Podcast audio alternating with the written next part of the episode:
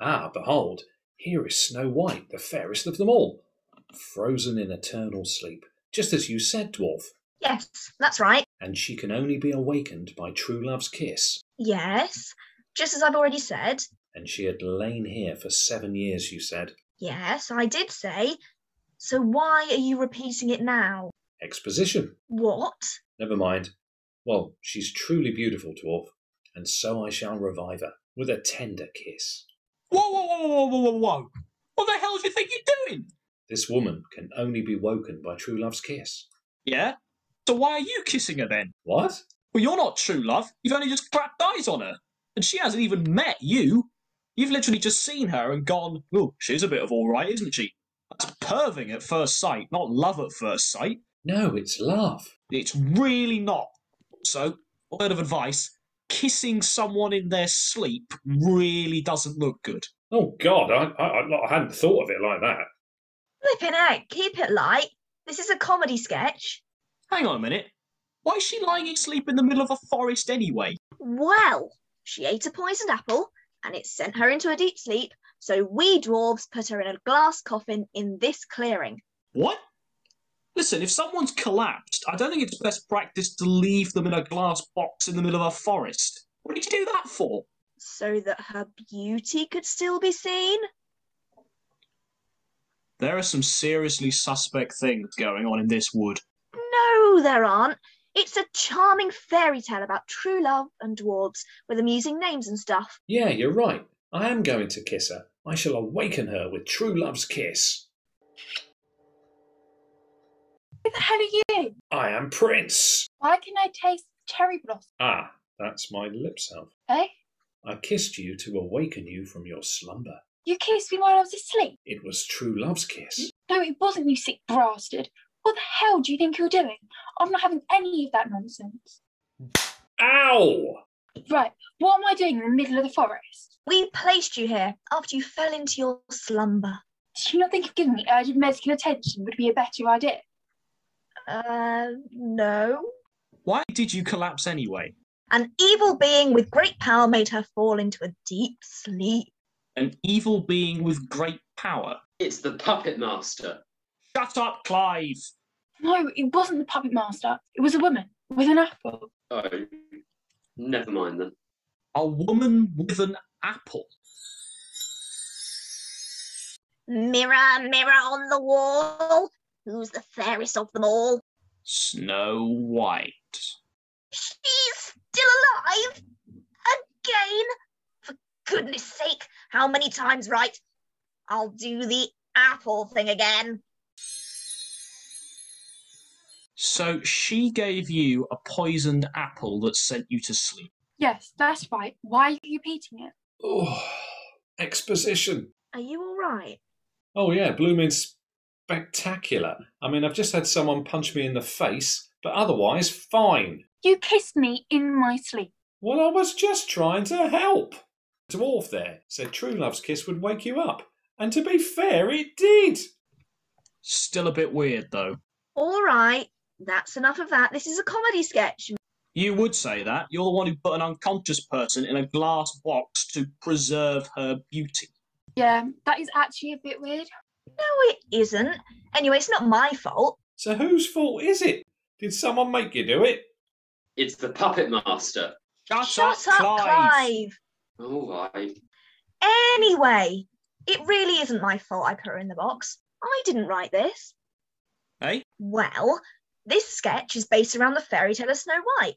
I didn't write the fairy tale, so it's not my fault if the goings on in said fairy tale seem a bit odd in more enlightened times. No, don't break the fourth wall. Well, it's too late now, isn't it? Anyway, the point still stands. You can't blame us for the action somebody else wrote for us. That is actually a good point. Yeah. Yeah, in fact, it's such a good point. It sort of punctured this sketch a bit. I mean, you can't poke holes in what's going on anymore. Oh yeah. Thanks for that. So, what are you going to do with the sketch now? Well, I suppose we'll just have to finish it here. I can't help feeling that's a bit of a lackluster ending. I mean, it's almost as if you've run out of ideas for this sketch and can't be bothered to think of a proper punchline. Well, no, no, I'm sure that isn't what happens. I, I think the writer has just decided that this is the funniest way to end this sketch. Really? Because this doesn't seem very funny to me. It's just sort of getting worse the longer we drag it out, to be honest. Well, why don't we do the Monty Python ending of getting a police officer to come in? A police officer Furbun. Oh, hello. Not sure how this will help though. Hello, I am a wandering apple seller. You, fair maiden, why don't you have an apple? Hang on a minute. This seems familiar. No, no, it's not. Now then. Uh, is, excuse me, madam. Can I see your street trader's license? Pardon? Well, if you're selling apples with the intention of making a profit, you need a license for that. Have you got one? Uh, no. Right, you're under arrest then. Oh, come on! Excellent. The evil queen's been vanquished by the policeman. Yeah, still doesn't help end this sketch though. Well, there must be some way of rescuing it. Nope, I think it's pretty much a sunken ship. It's almost as if somebody is deliberately trying to ruin it. Is it the puppet master? Shut up, Shut Clive. up, Clive. No, wait, that makes sense. What if the failure of this sketch to end properly is down to the puppet master? We must find him and destroy him. Clive, I will join your noble crusade. Yes.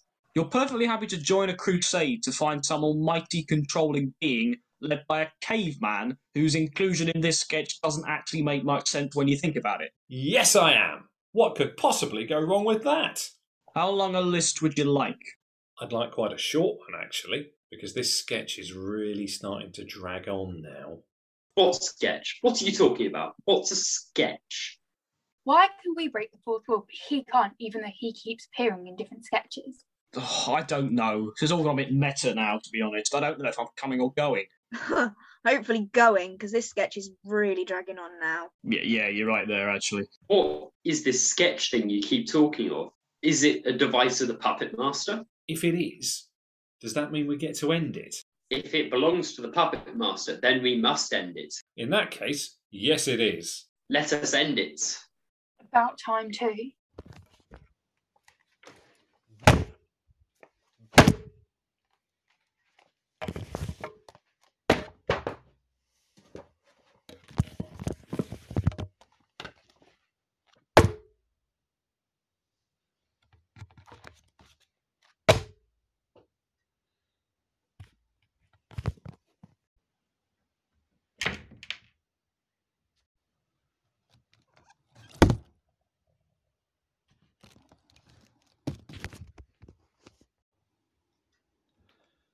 Excuse me, is this horse yours? Uh, uh, well, kind of. Well, you can't leave it here, mate. It's blocking the gates. You're causing an obstruction.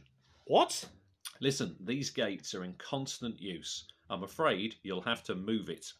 What do you mean, constant use? You're under siege. They haven't been used for ten years. Well, sorry, mate, but you can't leave that here. What is it anyway? Well, it's- it's a gift for. Well, deliveries around the side, mate. Who's it for? Well, it, it's dedicated to Athena, but it's for the people of Troy to show the Greek army surrender and recompense you for the damage caused by our siege.